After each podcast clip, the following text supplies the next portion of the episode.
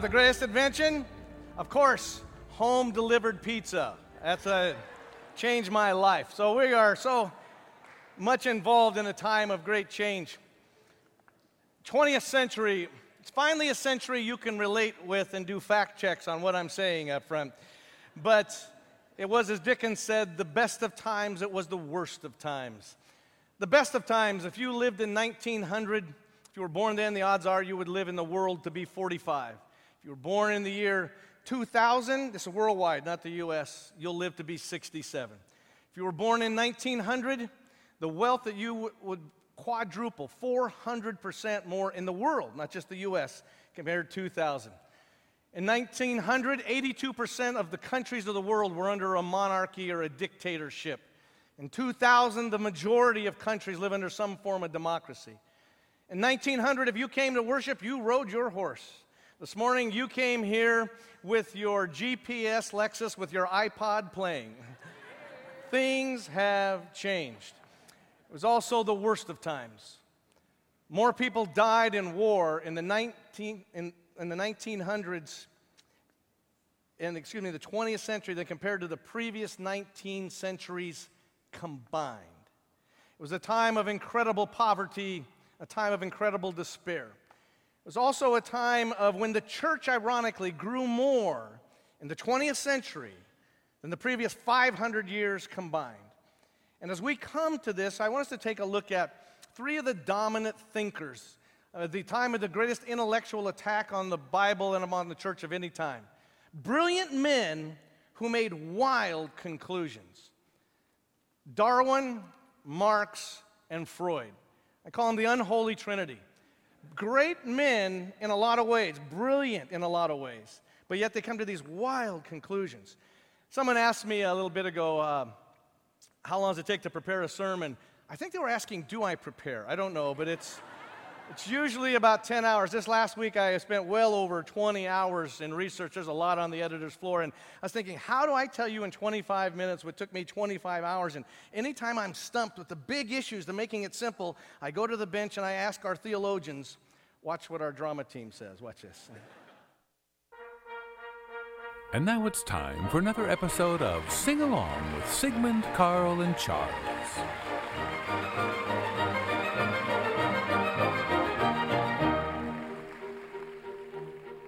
I am the very model over model intellectual, discussing matters of import of which I am effectual. Replacing truth with theorems, loosey goosey and conceptual. Shading facts and figures is a habit that's habitual.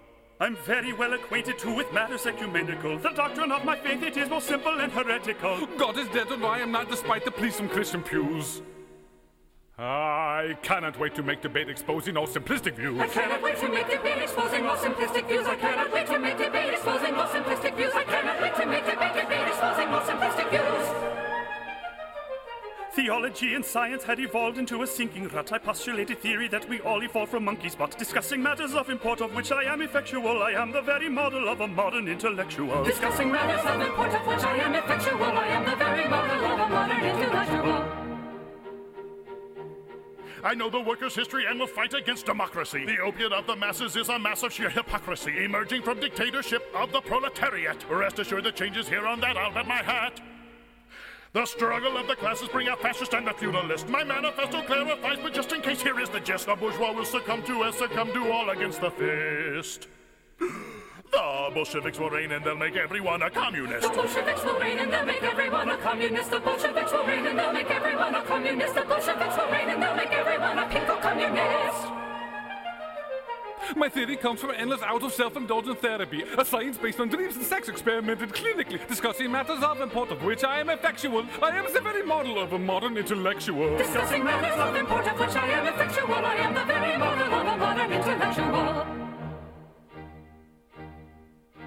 Scripture claims there is a way known to all humans in their heart. Belief in such dogmatic faith puts every horse before the cart. What you see is all there is, and all there is is nothing more, regardless how loud Jesus knocks when outside standing at the door. We use threats and condescension to cut opposition down to size. Refocus all their fitting points and when in doubt, realize. Hyperbolize and pile on lies and on their major weakness own. Above all else, with mercy shown, reject the major cornerstone. Above all else, with mercy shown, reject the major cornerstone. Above all else, with mercy shown, reject the major cornerstone. Above all else, with mercy shown, reject the major general cornerstone. Replacing truth with theorems, loosey goosey and conceptual. Shading facts and figures is a habit that's habitual. Discussing matters of import of which I am effectual. I am the very model of a modern intellectual. Discussing matters of import of which I am effectual. I am the very model of a modern intellectual.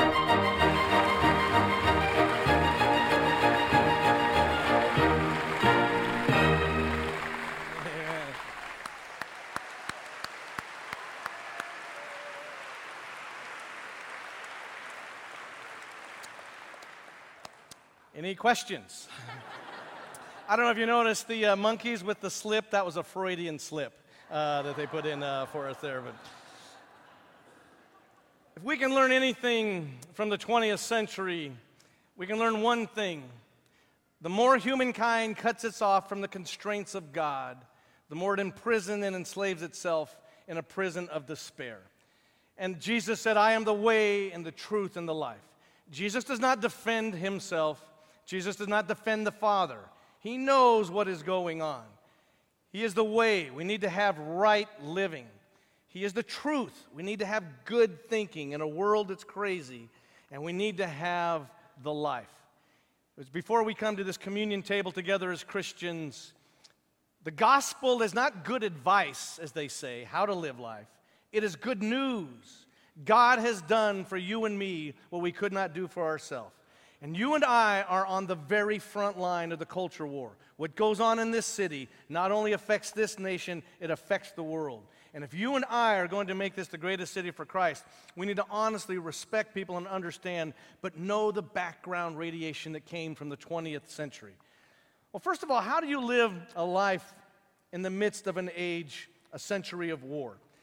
Have you a Bible? Turn with me back over to this passage with Nicodemus in the third chapter on page 864. And Nicodemus is a brilliant man. And he comes to Jesus and says, Rabbi, we know you're from God because nobody could do the stuff you're doing. And he says, You got to be born again. And Nicodemus says, What are you talking about? And he says, Very truly, verse 11, we speak to you of what we know and testify what we've seen, but you don't receive our testimony. Pause. It's not an intellectual problem here, it's a problem of the heart. Now, there are intellectual issues, which we'll see. If I've told you about earthly no belief, how can I tell you about heaven? No one has descended, but he who, no one, excuse me, has ascended, but he who descended, the Son of Man. What Jesus is saying is no one has ever chinned themselves up to God by intellectual prowess, whether we're sitting in here or sitting downtown at the bridge. God has sh- stepped out of the darkness into the light of this world in the person and work of Christ. Now, there's evidence of God all around, there's no doubt about it. But He didn't wait for us to connect the dots, He came and showed us. Once again, I want to show you if you're visiting, we showed this uh, actually we started this series 300 years ago, but as we, the history of religion in the world, the map. Now, the oldest religion, Hinduism, there is no, it's really more of a philosophy, there's no origin to it, but Krishna over in India, probably around 3000 BC, as it continues to grow. Of course, the beginning then of Abraham, 2000, and the Abrahamic face, which will come out of that, is Judaism, is that they're going to the promised land as it continues to grow, as it moves along. Of course, they go to Egypt and come back up. And then, of course, Jerusalem is sacked afterwards. And you come to the birth of Buddha, probably about 400 BC or so. And he is a person, he's a Hindu. And as it spreads around, Christ is crucified in 32, of course. And as he is raised from the dead, it continues to spread. The blue are the good guys, these are the Christians. And as it continues to spread around the Mediterranean world, is Rome Christianized or is Christianity Romanized? And the answer is yes. As it goes ahead, Muhammad's born about 6, 570, and Islam, one of the fastest growing religions, spreads around. Convert or die is a very much more effective than the four spiritual laws. And as Islam continues to move around, Christianity responds back, and as it grows, Buddhism, of course, in the East. Now, as the Crusades take place, as you notice, Islam right now is shrinking. It's not the fastest growing. It is by children, but not by conversion. Is why many of the militants are so freaking out. And then as it Christianity continues to grow, of course, coming over to North America with the start of the colonies. And as, as America grows, Christianity grows. And in the last years, Christianity just explodes around the world and it continues. As you and I sit here, if Christ returns, does not return before 2100, Africa will be a dominant Christian nation. The more Christians, probably in the next hundred years, no doubt, in China than the United States, as well as in India. It is just exploding, and we'll take a look at that next century. But it's also this 20th century was a time of war. Uh, Kohn in Dictionary of Wars said that in the last 3,200 years, there have been 3,010 recorded major wars. Among that, 133 million people died up to the year 1900. 133 million. In the 20th century, conservatively, 169, perhaps as many as 200 million people died from warfare and the effect of it. In World War I, in the year 1900, science was exploding. Human intellect was going to resolve all the world's problems. There was going to be peace. And World War I breaks out. 15 million people will die in this conflict. And all of a sudden, Europe goes into a crisis. And now there's these despairing philosophies, existentialism. It's all an illusion. Science is a lie and religion is a lie. All you can do is, is the empiricist is what you see. And in the middle of the shock of this war, things continue to fall apart. Lenin will say that the revolution must be helped, and as well as Stalin, and 11 to 30 million people will be killed and starved to death so communism can take over the Soviet Union. All of a sudden, things are going along, and a gentleman by the name of Adolf Hitler writes Mein Kampf. And he begins in the Nazis come to power in Germany. And some people would say that World War I and II was one war with a long break in between. And all of a sudden, that now 60 million people will die in World War II. Mao, afterwards, after World War II, coming 40 million people in China will be killed in the relocation things that take place. All of a sudden, things are becoming horrific in the world, and now there's this despair taking place. And out of the, this, in the midst of this, interestingly enough, in 1948 was the birth of Israel.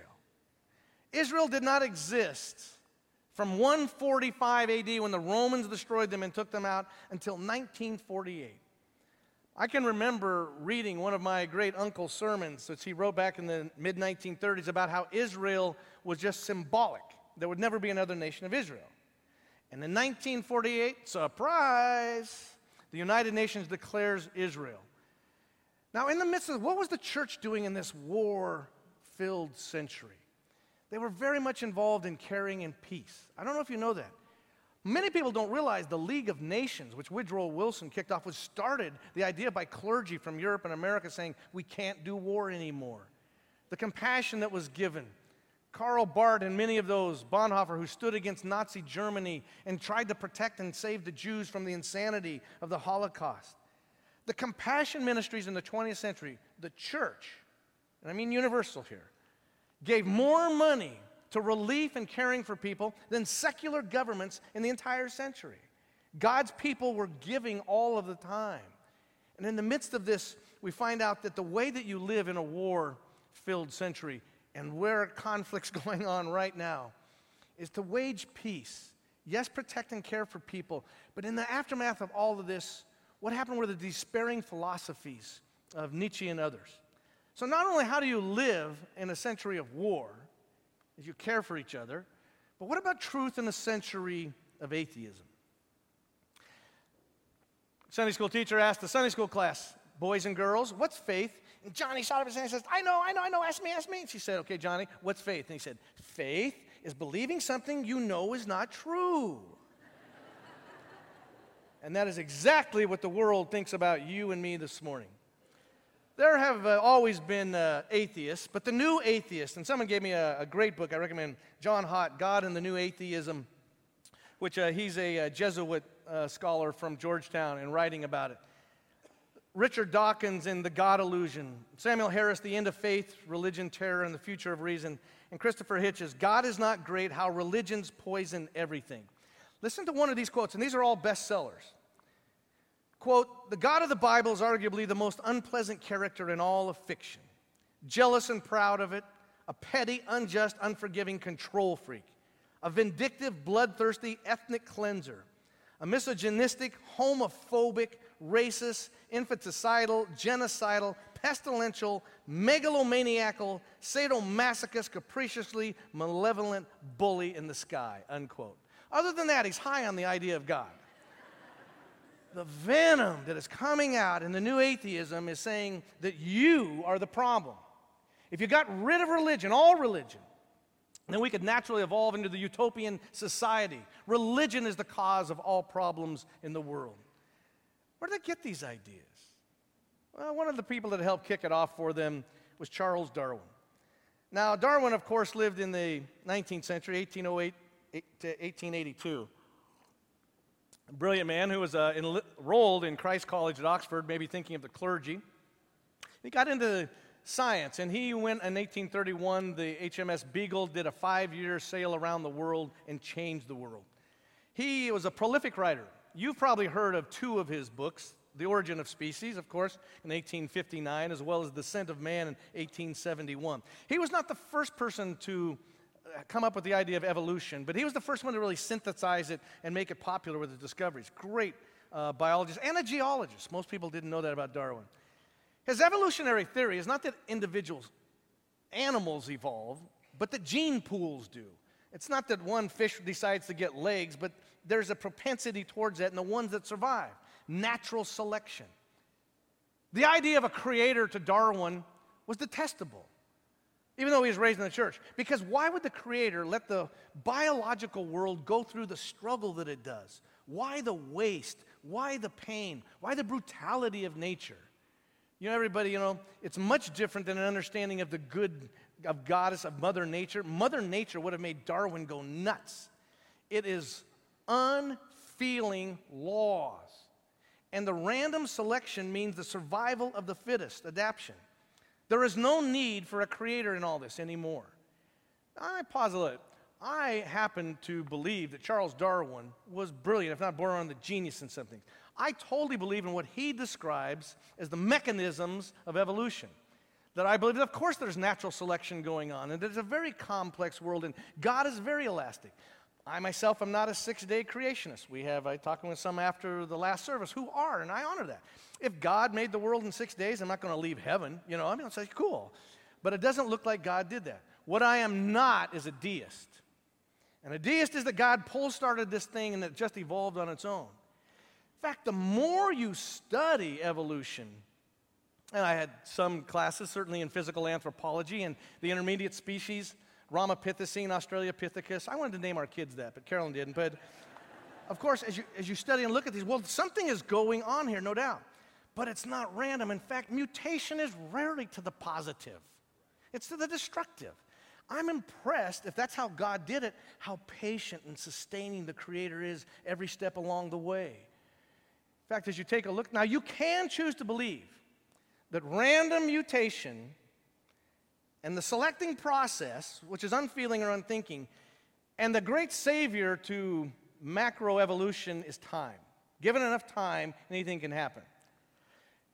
It's mathematically possible that you could set a chimp at a keyboard and it could accidentally type out the complete works of Shakespeare without any error. It's mathematically possible. It's mathematically possible that a tornado could come through here, suck this thing up, rearrange the electrical wiring, everything, and put together a flyable 747. It is. I don't have that kind of faith. To me, it is much less faith to look at the Creator and what He has done. And I'm not talking about science, I'm talking about scienceism, natural religion of the day, that it all just evolved on its own. Well, not only did Darwin take a big impact, and you go home today and you turn on the TV and you Google up your news, these philosophies are behind all of them. A gentleman by the name of Karl Marx. Marx, likewise, uh, born to Jewish parents, his father converted to Christianity, probably more out to get away from the horrible persecution going on in 19th century uh, Germany at this time in the lower Rhine area. He was, he noticed he saw, and as he wrote in the Communist Manifesto, quote, the first line, the history of mankind hitherto is the history of class struggles, unquote. As you look around, what everybody fights about is wealth. And if we didn't have a classes, it's not fair that people make money off of you. You should be entitled, the worker should have right, the means of production, and the, have the fruit of doing all the hard work. And he said if we did away with all classes, Marx was a great student of Hegel. Hegelian philosophy is there's thesis, antithesis, the opposite, and synthesis. Hegel is a monster of a philosopher in this way. The bourgeois is oppressing the proletariat, the poor, and someday they'll come together and there'll be a classless society. He was a, a great atheist. In fact, he said, and he had gone obviously to the synagogue and he watched what the church did in London as well as in Germany. And he said, It is the opiate of the masses that you people are snorting coke. That right now, I'm up here telling you, you just endure like good boys and girls and you'll get heaven by and by. And the church used it to oppress people. He never bothered to ask whether it was accurate or not, the teachings of the Bible. He just saw the effect it had on people. He said philosophers, quote, interpret the world, but the point is to change it, unquote. Lenin would come along, and the revolution didn't take place, and Lenin would say in the Soviet Union with the Bolshevik Revolution, we must help the revolution coming along. And so the idea you don't need a creator, because of Darwin, you don't need a savior. The state will save you. And the idea that you as an individual have any worth only as you find it in the collective good. And right now, we should all come up here and put all of our money here and divide it up evenly. In fact, let's do that some Sunday. Wouldn't that be fun? Go to the nine o'clock service. By the way, as, as we're going along, another part of the unholy trinity, not just Karl Marx, was Sigmund Freud. 1856, he died in 1939 as right after he fled from Hitler. He was, of course, in uh, Vienna. Freud was, again, a brilliant mind. Uh, he borders on genius that came up with some wacky conclusions. Freud really, he's not the first person to speak of the subconscious, but he really delved into it. He was really into dreams. As you dream tonight, you're interpreting your life. And he said all of life came down to three urges. And it was as, a, as a t- toddler, as an infant. If you didn't fulfill these desires, then you become fixated there and you repress it, and the rest of your life you try to. The first stage is the anal stage. And children love to mess their diapers. And for Freud, when parents say, no, don't do that, then you're bothered. In fact, he says if you're constipated, it's because you're stingy. I didn't make that up. The next stage, of course, is the oral stage. And the children have this natural, they love oral gratification. For he would smoke cigars, he'll die from it. And he says because he wasn't breastfed long enough. And the final stage is uh, genital. Everybody and sex is the driving force for Freud. He borrows some of the new stuff of Darwin about the purpose is just to keep the gene pool going. But in all the people he was counseling in Vienna, and what a list of, what's the technical term, nutcases he was dealing with, that everything about them was sexual driven. And he says, Your whole life is all about sex. Freud will live his life, of course, in trying to do many things. He'll have a falling out with his disciple Carl Jung, and, but he'll have a huge impact on academia today and this whole idea of psychotherapy. Now, as I said, I have an undergraduate degree in psychology, and I bend my knee before Freud and some of the others and some of the brilliant insight they had. But the conclusions they make step way out of their bounds. He will flee from Austria. He gets mouth cancer and he tries to perform surgery on himself multiple times. It's just horrible pictures of this. So he finally has his friend Max Schur, who's a doctor, euthanize him, overdose him on morphine to kill him because he's in such pain, and that's how Freud dies. These three men, there's no need for a creator with Darwin. There's certainly no need for a savior with Mark, and there's no need for a healer in Freud. We just get you through psychotherapy to realize your needs, and you'll have self actualization. You'll be happy. Now, where they step way out of line is when they start taking on the faith because they step out of their area. I can remember one time we were having a discussion at a college, and I was being a pastor there, and there was a molecular biologist talking about the question about gene engineering. This was some time ago, and whether if it ever became possible like it is today. And we were talking about valence shells and molecules, and I was just kind of glazing over when he was. And, and then he said something, and all the, you know, the students are listening. He goes, You know, besides, we know the Bible, the oldest documents of the Bible are from the 8th century.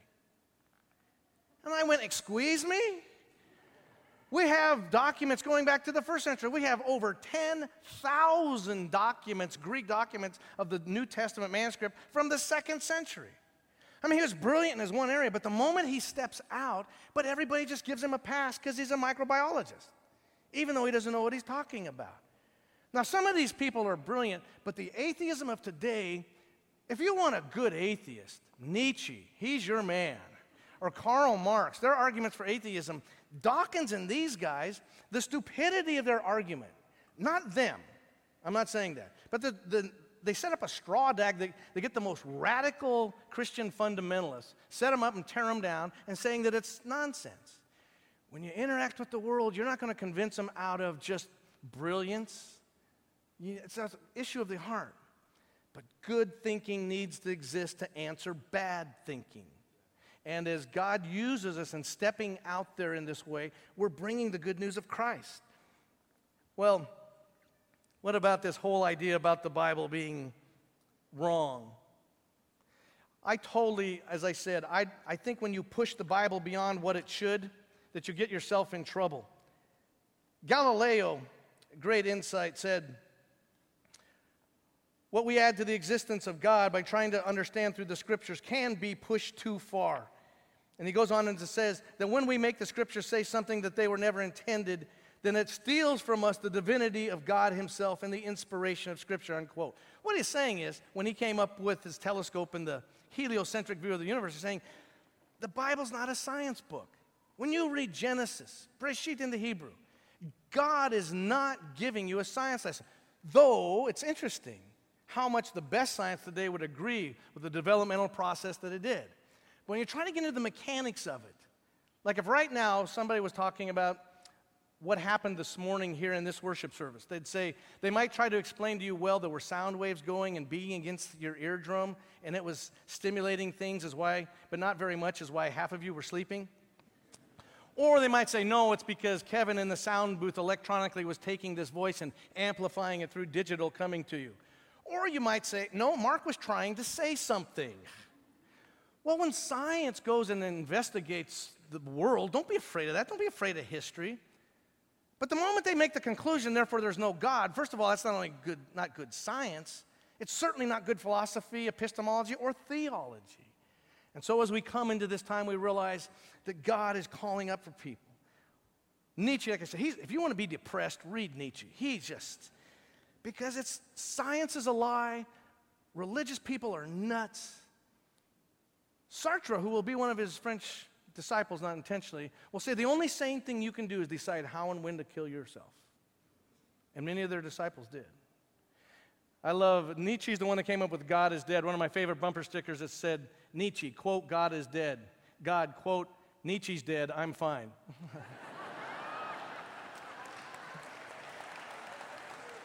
but what the church responding in the 20th century was also the explosion of the church. More people gave their life to Christ in the 20th century than the previous 500 years combined. God is exploding, and right now, and you come back next Sunday because I'll tell you what will happen at the end of the 21st century. But what is, I won't really, but is, is God, some of you, uh, in the 20th century, God raised up great theologians. Karl Barth, who stood against Nazi German, Bultmann and neo orthodoxy and saying, what's the real kernel, get away the husk. And Bultmann goes a little crazy. Thielicke, Hans Küng, the great Catholic theologian. Fundamentalism as well as evangelicalism will come out of saying it's not just cold, dead orthodoxy, it's a personal relationship. In the 1950s, it was the beginning in the 1960s as well of something called in missions the indigenous unit. And what we discovered is though missionaries need to go overseas, the Chinese reach Chinese better than Anglos, and African Americans reach African Americans better than Hispanics, and women reach women better than men. The idea is like reaching like. You're not supposed to drop out of your jobs and become a pastor unless God wants you to do that because He's mad at you, but whatever God calls you to do, you're not supposed to leave and go into the clergy, though we're certainly needed, but you're supposed to reach where you are. And this was a new thing in missions. In the 1960s and early 1970s, something called the Jesus Freak. And this is when I gave my life to Christ in the 1970s, the charismatic renewal about the Holy Spirit coming upon Catholics and mainline Protestants. We actually became Trinitarian for a while, you know, believing in the Holy Spirit and, and His role. In the 1970s, there was something called the therapy revolution. I remember I was going to Fuller Seminary, could a Christian do counseling? Or was that for the Holy Spirit's role? And we decided, yeah. In fact, the therapy revolution had such an impact on the church as you sit here. Try to find a sermon with the word comfortable before 1970 in it. You can't, because that's borrowed from the therapy world. Our small groups, you know what that's from? T groups, therapy groups of getting together. There weren't small groups before. They remember there were Christian Sunday schools that really became functioning, kind of like our growing families or open words before this. In the 1980s, the management revolution, and now the Japanese business model and how to reach people gave birth to the stepchild of church growth. Because all of a sudden there's sensitor, sens- uh, seeking, seeker sensitive, there's finding out different groups that you're marketing towards and borrowed from that. And you see all these moves going through the church, but the most important thing is when it comes to the place of where we are at today, as the church exploded in these trying times, and these are tough times. I believe because of this table up here that you are lost without Jesus Christ. Do you know why I believe that? Because of this baby. That I believe that the word is true. I've staked my life on it, and you have too. I believe that God has called us to go love people and share with our money and help others in tough times and good times in the Stanford. And why? Because of this. And it's something that you can trust. It's not something that it fell out of heaven. We don't believe that a book came down that Abraham went, Whoa, what's this? Uh, that God inspiring real people, 66 books, it's a, almost a library together. It's the most attacked book in the history of the world, and yet it stands. You have to read it like an adult, and yet children get the message first. Jesus said, Unless you become as a child. Soren Kierkegaard, great theologian of this last century, said, The opposite of sin is not virtue, it's faith. It's not doing the right things, it's trusting that God has done them for you. And rather than us trying to make our own lives better when we get ready to come to this table, and Calvin said, Christ is in the presence of the sacraments as much as in the proclamation of the Word of God. That as Jesus is speaking to you as you come to this, it's not up to you to do it on your own. Christ has done it for you. You just need to let Him live His life through you. Karl Barth, the monster mind of church dogmatics coming out of Germany, this huge volume, who stood against one of our confessions, by the way, the Barmen Declaration, one of our confessions of the Presbyterian Church USA that they helped write. When does a church ever stand against the government? And he said, when the government is standing against God. And some of them, many of them, were executed by Hitler and by the SS troops for this statement. And this great and brilliant mind as an older man, one of the last times he ever spoke before a conference before his death, someone asked him, a seminary student, and this is so seminary student, he said, Could you kind of explain all of your theology? Who asked somebody that? And Karl Barth said, Jesus loves me, this I know, because the Bible tells me so. This is the truth. You will never know until you go into those arms. This infinitely beautiful God. Don't be afraid of science learning so much. If there are 300 billion galaxies in the known universe, now the idea is a multiverse, there are several of them. And if there's 100 billion stars in each galaxy, God is a great God. And if He's the one who could come alongside and to care. In an age of conflict, is the world. That's, there's the shalom, the peace of Christ. In an age of cynicism and despair, there is the hope. Christ is alive and he's returning. And in an age of death, there is the promise I am the resurrection and the life. Whoever believes in me and dies will live again. And whoever lives and believes in me will never really die. This is not good advice. This is good news. Let's pray. Lord, we thank you that you have had us by your sovereign and providential will be born at this time of world history into this place. And God, we stand and we kneel before you and all the saints that are gathered in your glory, God, a number which is uncountable that you have saved. And Lord, as it is our turn now, we come to you and we stand on the truth of your word. And I pray now, Lord, that you would come as we has opened your written word and heard your proclaimed word, and now as we celebrate the enacted word, above all to love you, Jesus, the living word of the Father who loves us so much. Come now, Lord, and set aside these elements from a common to a holy use and seal your people to your heart. In the name of the Father, and the Son, and the Holy Spirit, we pray.